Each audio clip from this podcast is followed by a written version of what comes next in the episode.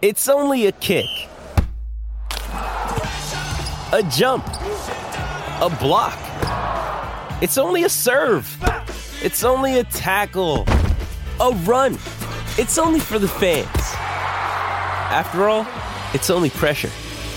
You got this. Adidas.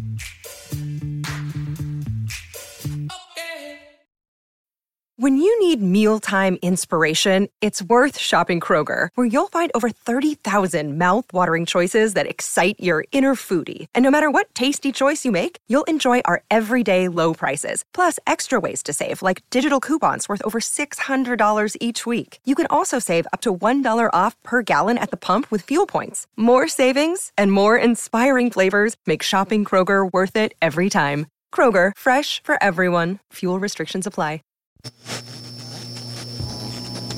Nuova puntata di Lobanowski, il podcast tecnico-tattico della galassia di Ultimo Uomo e Fenomeno.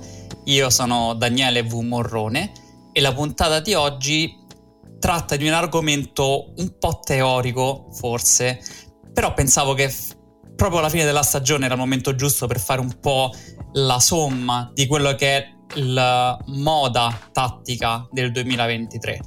Per farlo ho chiamato una persona che ha seguito molto bene le squadre che fanno questa cosa e quindi è la persona adatta per parlarne. Sto qui con Marco Lai, la, una degli autori dell'ultimo uomo, che saluto. Ciao Marco. Ciao Daniele, ciao a tutti. Tifoso del Cagliari, quindi contento per la salita in Serie A, ma non parleremo del Cagliari oggi. Ancora sbronzo ed è un peccato non parlare di Cagliari perché è sempre bello parlare di Claudio Ranieri. Quello è vero, assolutamente sì. Eh, l'idea era quindi di partire dal punto di vista teorico. In questo momento il calcio europeo ha una questione dominante. Alcune squadre decidono di pressare a uomo, altre squadre decidono di pressare a zona. Le squadre che decidono di pressare a uomo creano delle, dei problemi fondamentali per le squadre che vogliono uscire con il pallone dalla difesa perché semplicemente mettendosi a uomo ti ritrovi che devi superare questa uh, cosa qui. Ad esempio, si vede molto bene in Serie A. In Serie A una delle soluzioni è stata quella del Napoli, ma non parleremo della Serie A, parleremo invece della soluzione che è stata trovata nel resto d'Europa, perché se andiamo a vedere chi ha vinto la Premier League, chi ha vinto la Bundesliga, chi ha vinto la Liga, hanno tutte quante in realtà in comune lo stesso approccio tattico a questo problema. Ed è quello di uscire fuori con un modulo che noi chiameremo adesso per chiarirci 3-2-2-3, ovvero il ritorno dei due centrocampisti a centrocampo davanti alla difesa, che sembrava eh, una bestemmia nel periodo dell'auge del Barcellona in cui c'era soltanto Busquets e le due mezzali, invece in questo momento sta tornando, negli anni è andato sempre più avanti e ora possiamo dire che è il modulo di riferimento delle squadre più forti dei vari campionati europei, tolto il Napoli. Quindi Marco, cos'è questo 3-2-2-3? Allora, il 3-2-2-3 in realtà è una, uno schieramento che eh, chi è appassionato di storia del calcio avrà sicuramente visto nei, negli anni 30, quello che veniva chiamato il sistema in Italia, ma anche il WM in, nei paesi anglosassoni per via della, della, struttura che si creano. E sta ritrovando nuova vita in quest'ultimo periodo. Eh, le squadre che secondo me si sono caratterizzate di più per averlo fatto sono eh, il City di Guardiola, l'Arsenal di Arteta e il Barcellona di Xavi. Eh, non a caso tre allenatori eh, molto legati, eh, tre allenatori spagnoli, tre allenatori eh, di scuola Barcellona. E un po' come dicevi tu, l'idea è quella di trovare delle soluzioni al, alle, nuove, alle, nuove, sperimentazioni del calcio moderno. Alla fine eh, il calcio è sempre una sorta di, di, scontro dialettico, cioè qualcuno propone una cosa, qualcuno trova una soluzione quindi bisogna trovare una terza soluzione, cioè una, eh, una sintesi definitiva. Il 3, mi, piace 2, 2, che, mi piace che, che citi Hegel in un, in un sì, podcast sì. di tattica calcistica e ti dirò che effettivamente non, i moduli non sono inventati dal nulla, non vivono mm-hmm. nello spazio indefinito, perché il modulo nello spazio indefinito era stato trovato nella la famosa piramide di Cambridge eh, all'inizio del, della parabola del calcio a fine 800, però piano piano si è cambiato perché chi difende risponde e chi attacca deve rispondere in un altro modo fino a quando non cambia, è ciclica la cosa. Certe cose, come dicevi, si sono già viste e soprattutto chi conosce la storia del calcio è bravo a riprendere cose che si sono già viste il motivo principale per cui Guardiola è il miglior allenatore al mondo è che va a prendere soluzioni dal passato e di questo ovviamente ne parleremo adesso, però volevo fare un esempio molto pratico. Eh, Johan Cruyff eh, giocava con la difesa a 3 e non è che lui si è svegliato la mattina e ha detto voglio proprio mettere la difesa a 3. Ha detto in modo molto semplice: Io ho preso le rose di tutte quante le squadre della Liga, ho visto che tutte quante giocavano con due attaccanti e quindi volendo uscire con la palla da dietro ho detto ma perché non metto un difensore in più così ho la superiorità numerica? E esce da fuori la difesa a 3 nel Barcellona. Questa cosa succede ovunque e in questo momento si è arrivati a questa cosa qui. Vai pure. Sì, hai fatto benissimo a precisarlo, perché alla fine è sempre una questione di che cosa mi propongono gli avversari e che soluzioni posso trovare io per, ehm, diciamo, metterli in difficoltà, no? Trovare delle soluzioni ulteriori per, per avere il vantaggio dalla mia parte. Il fatto che tu abbia citato Cruyff è importante perché gli allenatori di cui abbiamo parlato, che abbiamo citato, sono tutti allenatori che di base si affidano al gioco di posizione, sono eredi del gioco di posizione.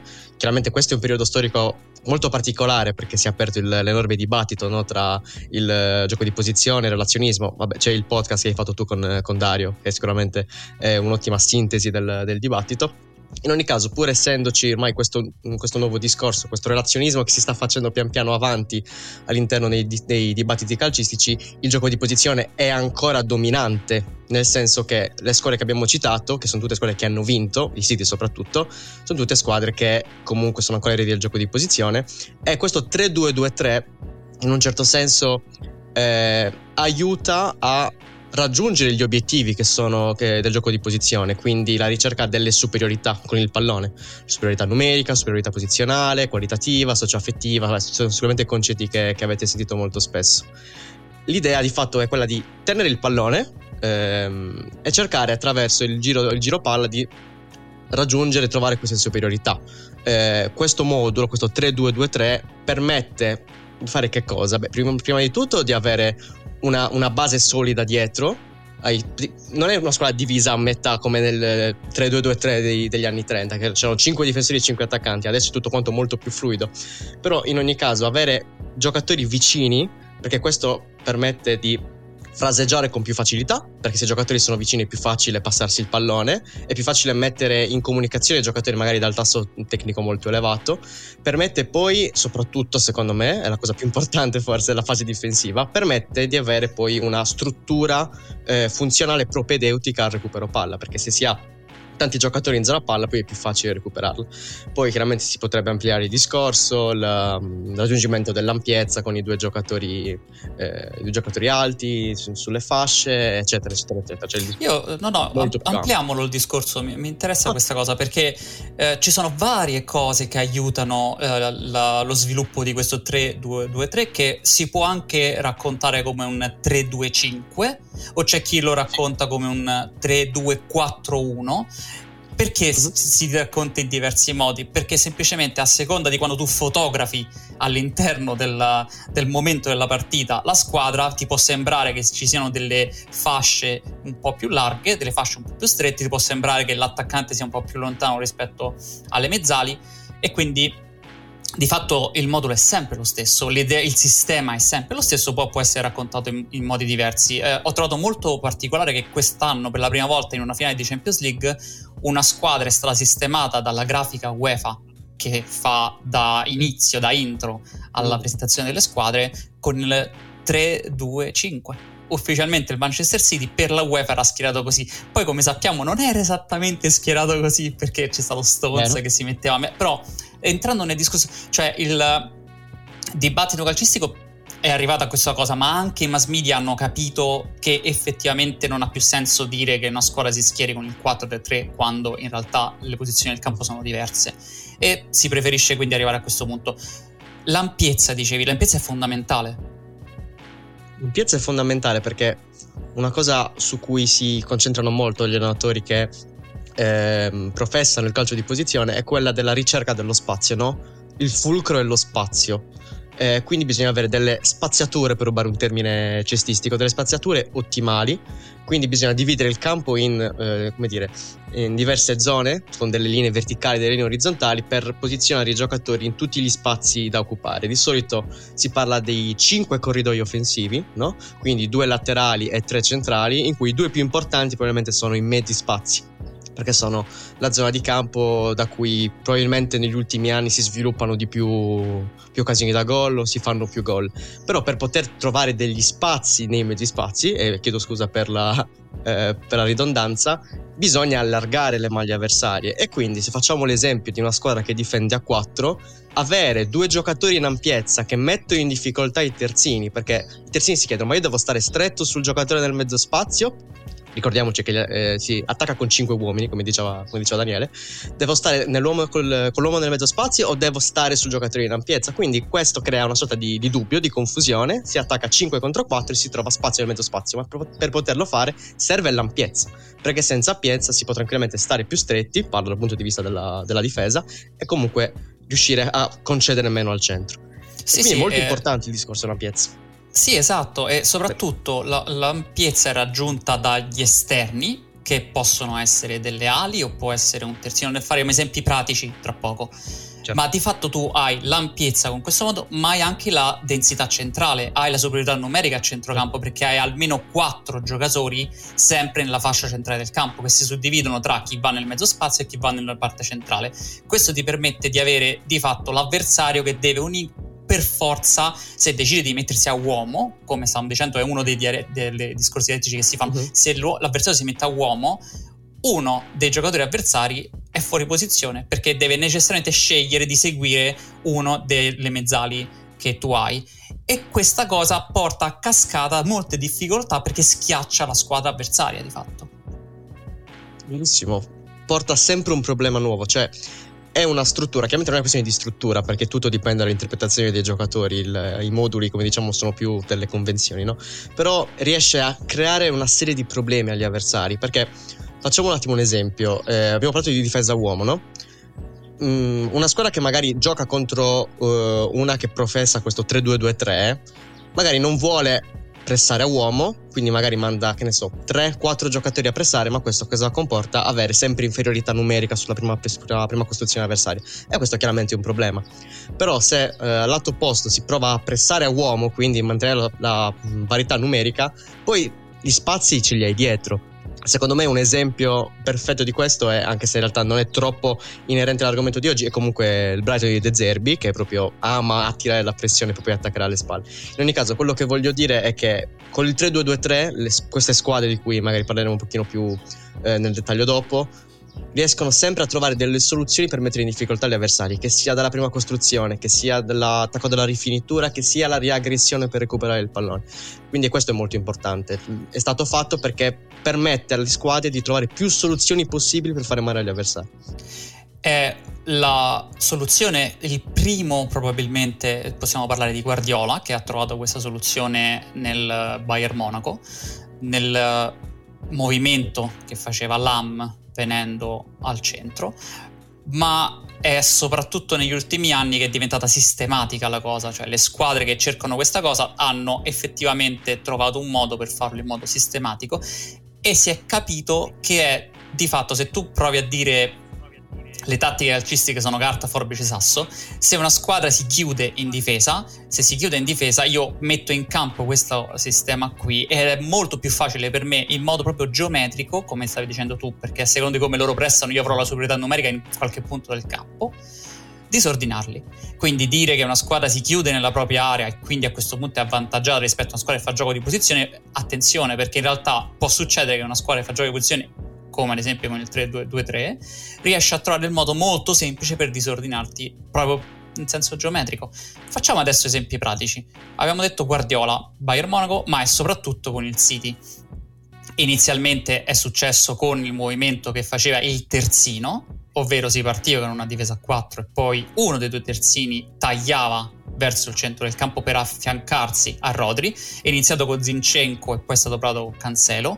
È successo che in questa stagione Cancelo e Guardiola hanno litigato, non sappiamo perché, non sappiamo chi ha detto cosa, non sappiamo cosa è successo, ma Cancelo è stato spedito a Monaco di Baviera e Guardiola si è trovato quindi senza, avendo già venduto Zinchenko, un giocatore che poteva fare questa cosa ad alto livello. Ha provato con Lewis, che era un giocatore delle giovanili, ma evidentemente va bene per alcune partite, ma per giocarsi la Champions League era forse un po' troppo.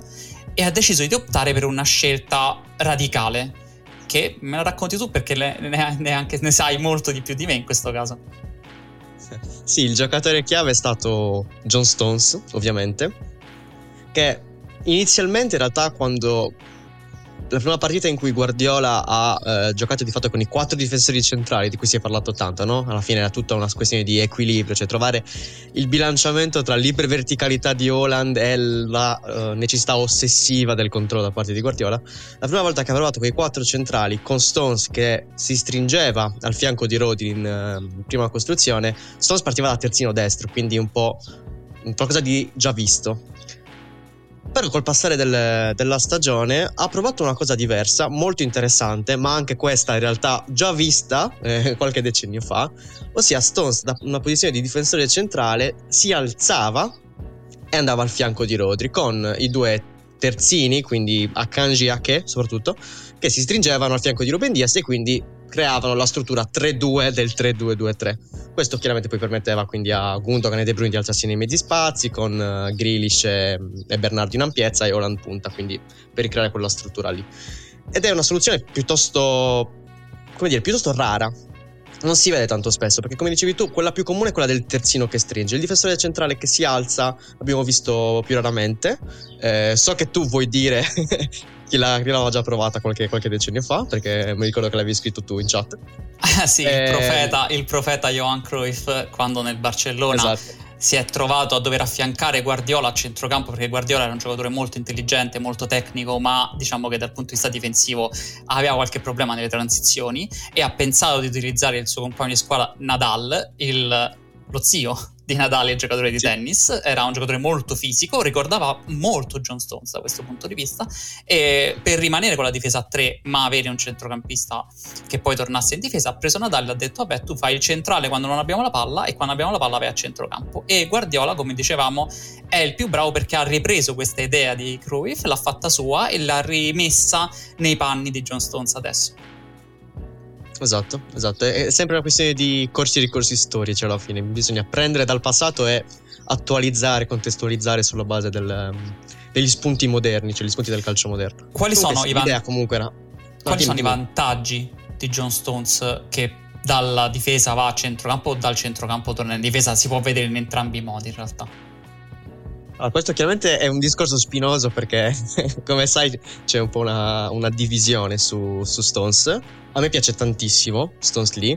Quali sono i vantaggi? Beh, riprendendo un po' quello che dicevo prima, Guardiola quest'anno ha voluto trovare delle, dei bilanciamenti per eh, potersi permettere un giocatore iperverticale come Holland, così lontano dall'archetipo del suo attaccante. E per farlo, quindi, è passato una difesa a 4 pura. E il lavoro che fa Stones non lo potrebbe fare qualsiasi altro difensore centrale. Cioè, mh, mm, durante la stagione gli hanno chiesto: potrebbe farlo Kyle Walker quel lavoro lì a fianco di affiancarsi a Rodri? E Guardiola ha detto di no. Perché no? Perché Stones, pur essendo un difensore centrale, è sempre stato famoso per essere un centrale tecnico, no? Eh, elegante, un po' il, classico centrale mh, mm, guardioliano e in questo senso ha dimostrato di essere molto bravo a giocare con la pressione alle spalle, che è una cosa molto importante perché i centrali sono, magari sono uh, abili tecnicamente, però vedono la pressione arrivare. Quando giochi in mediano ti arriva alle spalle ed è tutta un'altra questione, tutto un altro discorso e lui ha dimostrato di essere molto bravo a capire dove arriva la, la pressione, come, come, arginarla, come gestirla, è bravo a giocare a uno o due tocchi, quindi dal punto di vista della costruzione non ha perso così tanto in prima costruzione poi chiaramente Stones tende anche ad avanzare un pochino di più per il campo, come ha fatto contro l'Inter, qui giocava quasi nel mezzo spazio, e lì magari si può discutere sul fatto che valga la pena avere un difensore centrale in una zona così avanzata, però questo magari è un altro, è un, un altro discorso. Comunque i vantaggi sono quelli chiaramente di costruzione, eh, come, abbiamo, come, abbiamo, detto, ma anche difensivi, perché di fatto hai un difensore centrale in più, eh, molto abile nei duelli, forte di testa, molto bravo nelle letture. Stones è molto bravo a capire quando deve uscire, quando deve anticipare l'avversario. E qui, quindi questo nel panorama dell'equilibrio eh, di Guardiola, che è stato il grande tema di questa stagione, eh, le ha permesso appunto di trovare il bilanciamento adatto per sopportare Holland, ma per mantenere anche il controllo del pallone e soprattutto, a mio avviso, per diminuire le transizioni difensive, che sono da sempre il grande pericolo di squadre che giocano tanto con la palla, no? perché hanno tanto, tanto, campo alle spalle, quindi qualcosa magari concedono. In questo modo ha trovato una soluzione, come dire, olistica a- ai problemi che potevano porre gli avversari. Sì, mi interessa questa parte delle transizioni difensive, ovvero una squadra, mettiamo un modulo classico, il 4-3-3. Io sto attaccando con un 4-3-3, quindi ho i due terzini che salgono, magari uno sale molto di più rispetto all'altro, però sulla fascia, le due ali che stanno larghe, una che rientra, l'altra che sta a largo, non deve essere per forza simmetrico, ma immaginiamoci questa cosa. Quindi tu hai a centrocampo il regista, eh, come si dice in Italia, il mediocentro, come si dice in Spagna, cioè il giocatore sta davanti alla difesa, mm. di fatto, a smistare i palloni, le due mezzali e la punta. Ok, sto attaccando, ho i cinque uomini, le due ali, le due mezzali e la punta, perdo palla a centrocampo, questa cosa l'ha vista molto bene il Barcellona contro ad esempio il Chelsea quando era Guardiola allenatore contro il Chelsea nel 2012 ma anche contro l'Inter nel 2010 cioè Vero. tu stai schiacciando l'avversario.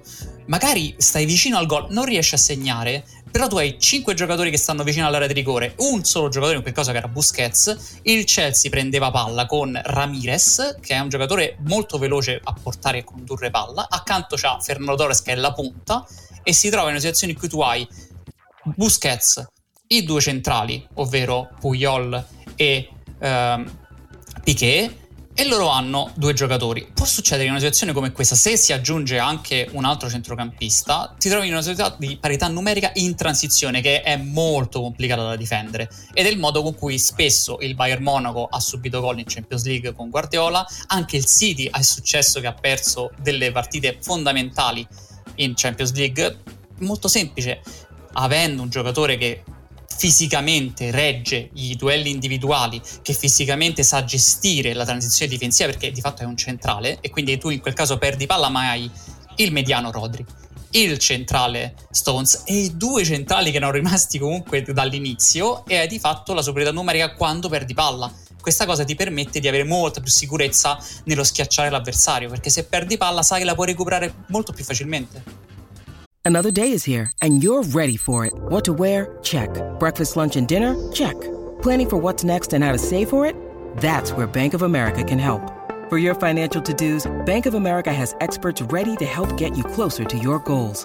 Get started at one of our local financial centers or 24 7 in our mobile banking app. Find a location near you at bankofamerica.com slash talk to us. What would you like the power to do? Mobile banking requires downloading the app and is only available for select devices. Message and data rates may apply. Bank of America NA, member FDIC. Certo. Eh, è l'ossessione difensiva di Guardiola che mai è stata così accentuata come quest'anno. Infatti è stato quasi un Guardiola difensivista, no? E ha attirato anche molte critiche perché sembra essere un allenatore molto diverso da quello che conoscevamo agli inizi al, al, Barcellona, però secondo me è la normale evoluzione di un allenatore che passa per tanti campionati, che subisce sconfitte molto amare nel modo in cui raccontavi tu e quindi alla fine ci sta anche che cerchi di trovare delle soluzioni per avere sempre più controllo. Poi Sai, questo può piacere o non piacere, ci sta. Secondo me la, lo scontro che ha portato Guardiola a scegliere questa opzione in realtà non è le sconfitte con il Real Madrid, ma eh, quelli con il Liverpool. Lo scontro con il Liverpool, una squadra bravissima a recuperare palla e a proiettare giocatori, tanti giocatori in velocità, secondo me ha portato Guardiola a capire che non riusciva a schiacciare l'avversario e allo stesso tempo recuperare palla in alto, ma che rischiava troppo di subire è successo tantissime sconfitte con il Liverpool, molto semplicemente la palla viaggia molto velocemente la recupero palla a Salah sulla fascia, cambio gioco e dall'altra parte c'è Mané o la stessa cosa, Firmino che la gestisce in due minuti e tu praticamente in tre passaggi subisci gol e lì ha capito che centralmente la fascia centrale del campo era dove doveva difendersi meglio. Eh, abbiamo detto di Guardiola in realtà in Premier League c'è un'altra squadra che ha giocato molto bene quest'anno, personalmente per lunghi tratti della stagione anche meglio rispetto al Manchester City, ovvero l'Arsenal di dubbi. Michele Arteta. Arteta, ricordiamo, ex secondo allenatore di Guardiola, si è messo in proprio nell'Arsenal e ha fatto un 3-2-2-3 differente rispetto a quello del City. In che modo?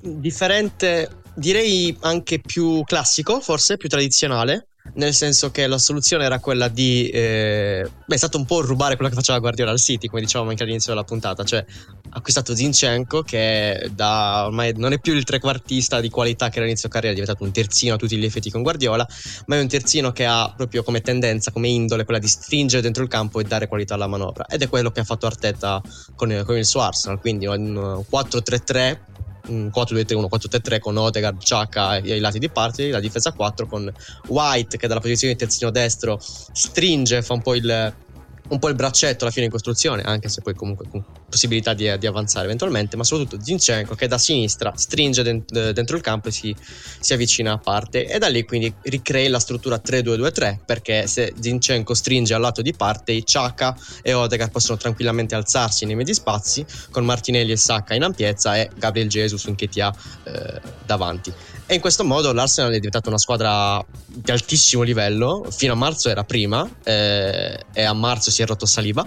quindi, questa è anche una cosa da ricordare, che è molto importante. Non è che l'Arsenal semplicemente si è suicidato, ha perso un giocatore importante.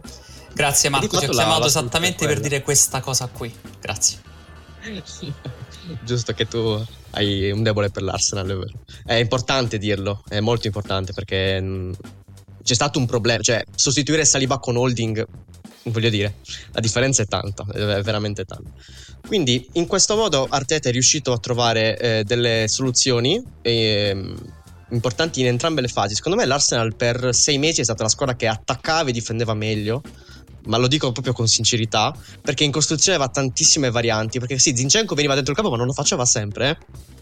È molto importante questo. Non sono delle soluzioni, come dire, eh, preimpostate, prestrutturate, dogmatiche Dipende, dipende da quello che fanno gli avversari.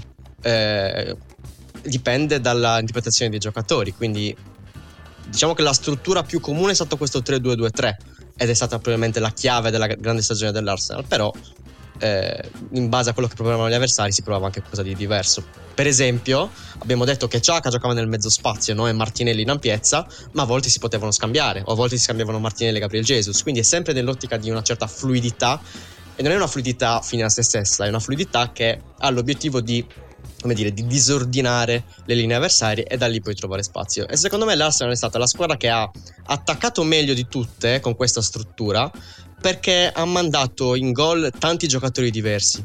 Cioè, adesso non ricordo i numeri, perché li avevo cercati per, um, un mesetto fa, però mi pare che quattro giocatori sono arrivati a mh, mm, più di 20 gol e assist. Cioè, se prendiamo l- il City, ha segnato quasi solo Holland, nel Barcellona, di cui parleremo, ha segnato quasi solo Lewandowski, l'Arsenal è stata quella che ha mandato più giocatori in porta. Questo secondo me è molto importante e certifica il lavoro che ha fatto eh, Arteta con dei giocatori che comunque di cui non si parlava così bene fino a un anno fa, cioè si parlava di Arsenal al quarto posto come obiettivo massimo, quindi ha funzionato, voglio dire. Sì, il semplice inserimento di Zinchenko ha permesso questa variante rispetto a, al classico 4-3-3 ma sono anche le interpretazioni che danno i singoli giocatori a modificare il modo con cui si approccia questo sistema. Il 3-2-2-3, abbiamo detto del City, è diverso rispetto a quello dell'Arsenal, anche perché sono giocatori diversi. Se da una parte tu hai un centrocampo con Stones e Rodri, ovvero un centrocampo, eh, come abbiamo detto, strutturato fisicamente e molto preciso nei passaggi, ma anche un centrocampo in cui c'è meno eh, diciamo creatività iniziale, la creatività è demandata più avanti.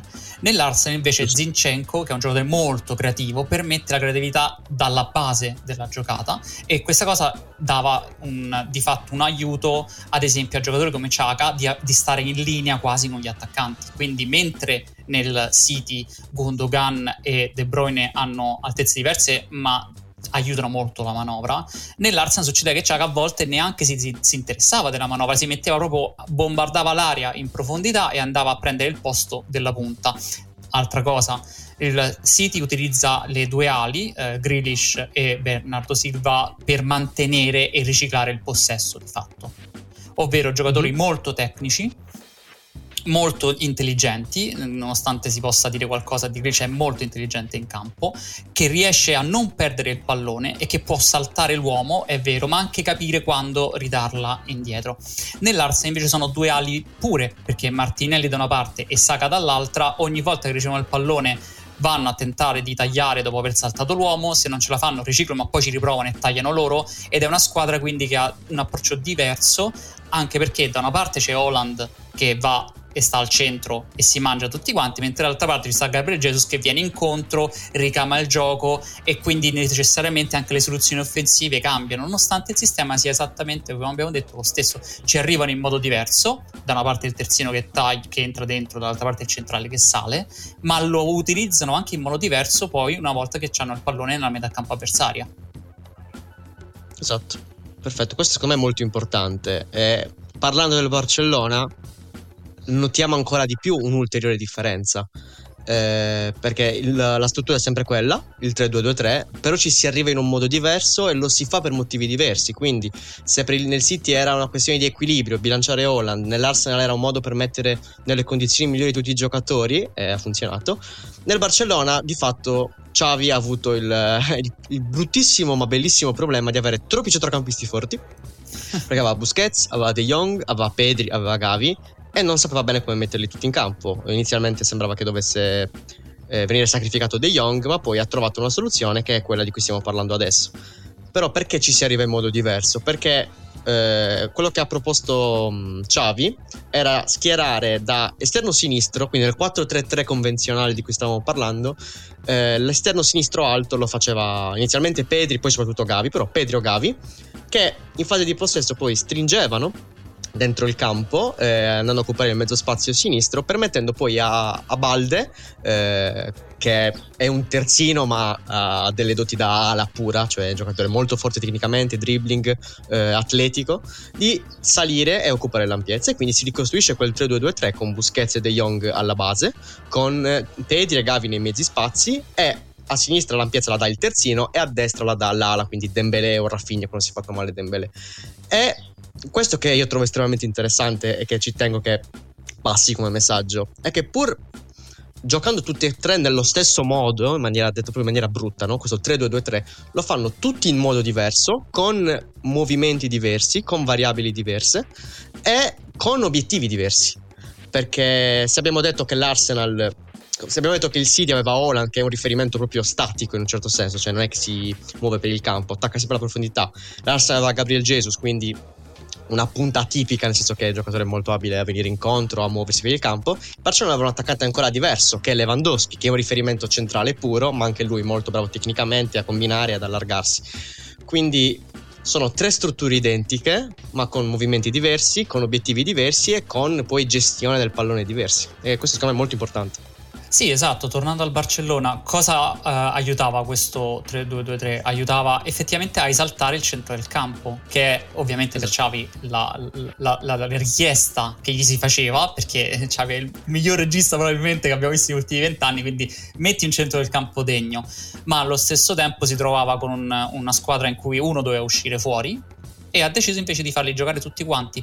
Ha aiutato il fatto che Busquets e De Jong sono giocatori diversi nell'approccio. Uh, Busquets è più posizionale, è più statico, non in un senso negativo del termine, mentre De Jong è più libero, gli piace più svariare, gli piace più abbracciare tutto quanto il campo quando deve muoversi. E anzi, questo era uno dei problemi fondamentali del Barcellona fino a questa stagione, di fatto, come far quadrare il cerchio se tu hai Busquets al centro della difesa e De Jong mezzala, ma è una mezzala che viene a prendersi il pallone davanti alla difesa, quindi è un po' ridondante come cosa.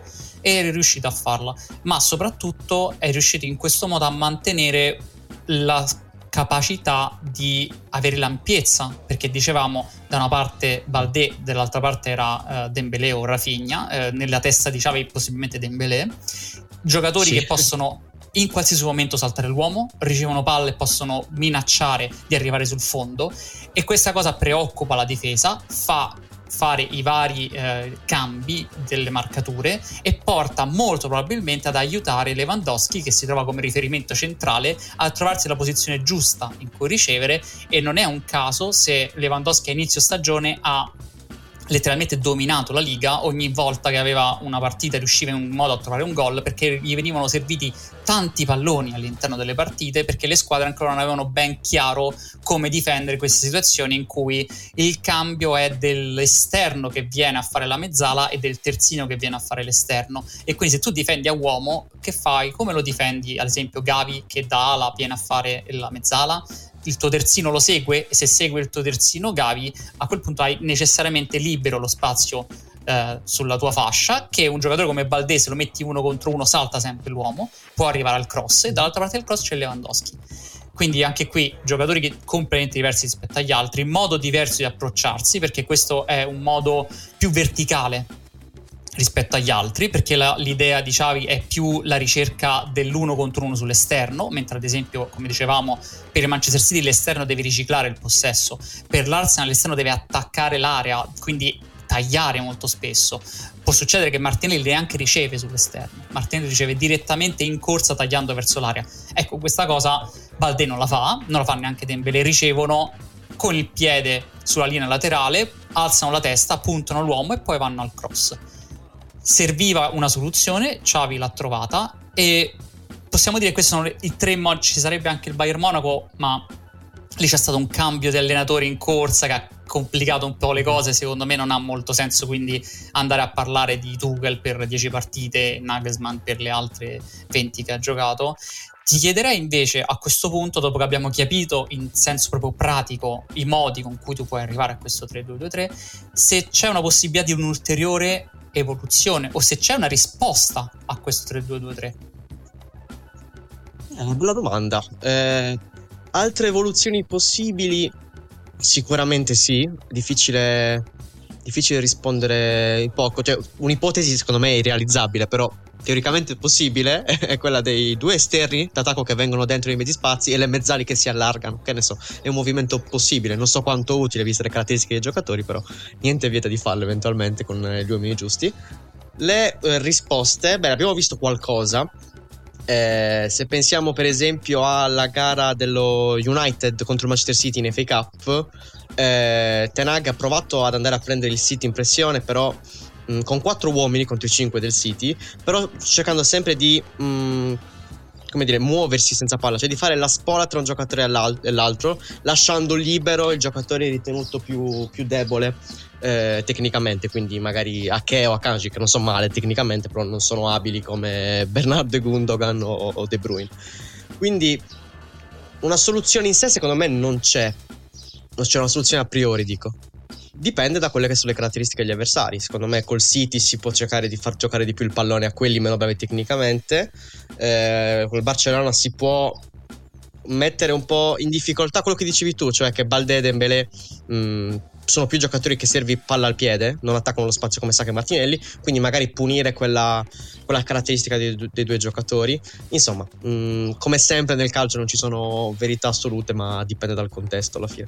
Sì, possiamo dire che in questo momento il gioco di posizione con questo sistema ha la, la mano forte, la mano, il coltello dalla parte del manico, sta a questo punto agli mm, allenatori che vogliono contrastare questa cosa a trovare una soluzione come era stata trovata in precedenza con il pressing alto nei confronti del, della prima ondata del calcio di posizione, quindi la troveranno sicuramente perché si trova sempre una soluzione.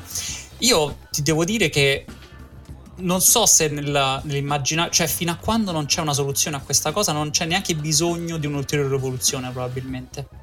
Perché certo.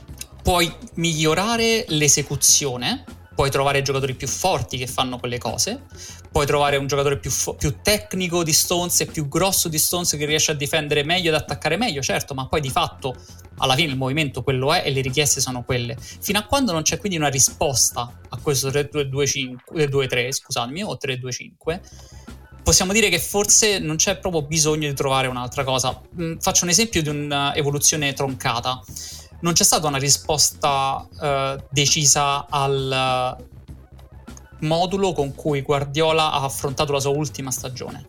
La sua ultima stagione era quella con la difesa a 3 e poi tutti i centrocampisti. Vi ricorderete sicuramente perché con l'infortunio di David Viglia a metà uh, stagione, proprio durante il Mondiale per Club, affrontò la finale del Mondiale per Club con Tiago Alcantara come ala sinistra al posto di Viglia e formava di fatto un rombo a centrocampo con uh, il Busquets davanti alla difesa, poi Iniesta e Xavi mezzali, Fabregas al centro della tre quarti, Messi davanti a lui e Dani Alves che era il teorico terzino che veniva a fare l'ala.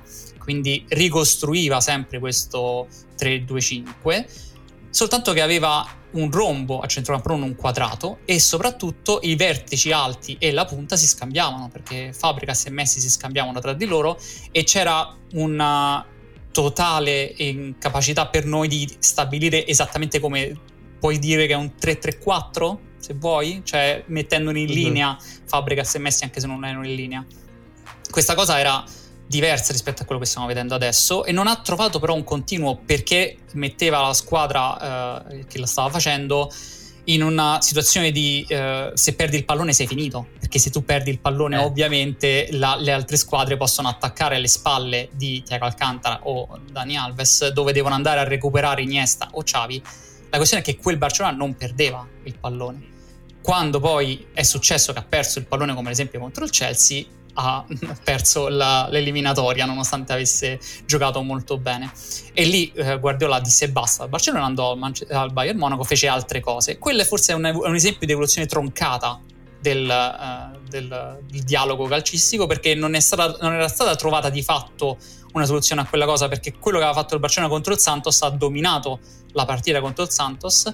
Era una situazione data dall'infortunio di David Villa che poi non è stata continuata anche perché Guardiola è andato via ma non c'era neanche bisogno di continuarla perché poi guarda ha trovato altre soluzioni si è visto altre cose. Forse questa idea del 3-3-4 eh, con eh, scambio continuo dei giocatori davanti ma soprattutto la capacità di non perdere quasi mai il pallone poteva essere una cosa diversa. In questo momento il calcio è andato da un'altra parte eh, la pressione ha preso il sopravvento e fare adesso una questione del genere è molto rischiosa perché appunto come diciamo se tu perdi palla e con le pressioni attuali può succedere perché non hai i giocatori di quel Barcellona là per tenerla rischi di essere veramente troppo scoperto.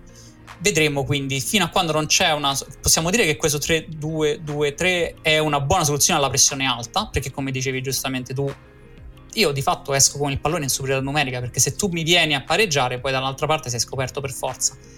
E puoi trovare delle soluzioni ad hoc, come hai detto il Manchester United, ma dipende anche da cosa fa l'avversario, perché se eh, il Manchester United ha trovato quella soluzione ad hoc per quella partita Resta il fatto che nelle altre partite non era riuscito a trovare delle soluzioni ed è andata, è andata come è andata. Vedremo, vedremo chi, chi, arriverà, perché ci sarà qualcuno che arriverà a trovare un modo per uscirne. Ti ringrazio tanto Marco per questa partita, eh, questa partita abbiamo fatto tra di noi, questa puntata molto tecnico-tattica, ma ci voleva anche per chiudere la stagione con un po' di teoria. Grazie Marco. Grazie a te Daniele, è stato un piacere enorme. Allora, noi ci salutiamo perché senza il calcio giocato Lobanowski va in, uh, in un po' a, a, riposarsi, torneremo con la nuova stagione e il nuovo calcio giocato. E grazie a tutti quanti, eh, le musiche sono di Delphi, il montaggio è di Ugo e un saluto a tutti.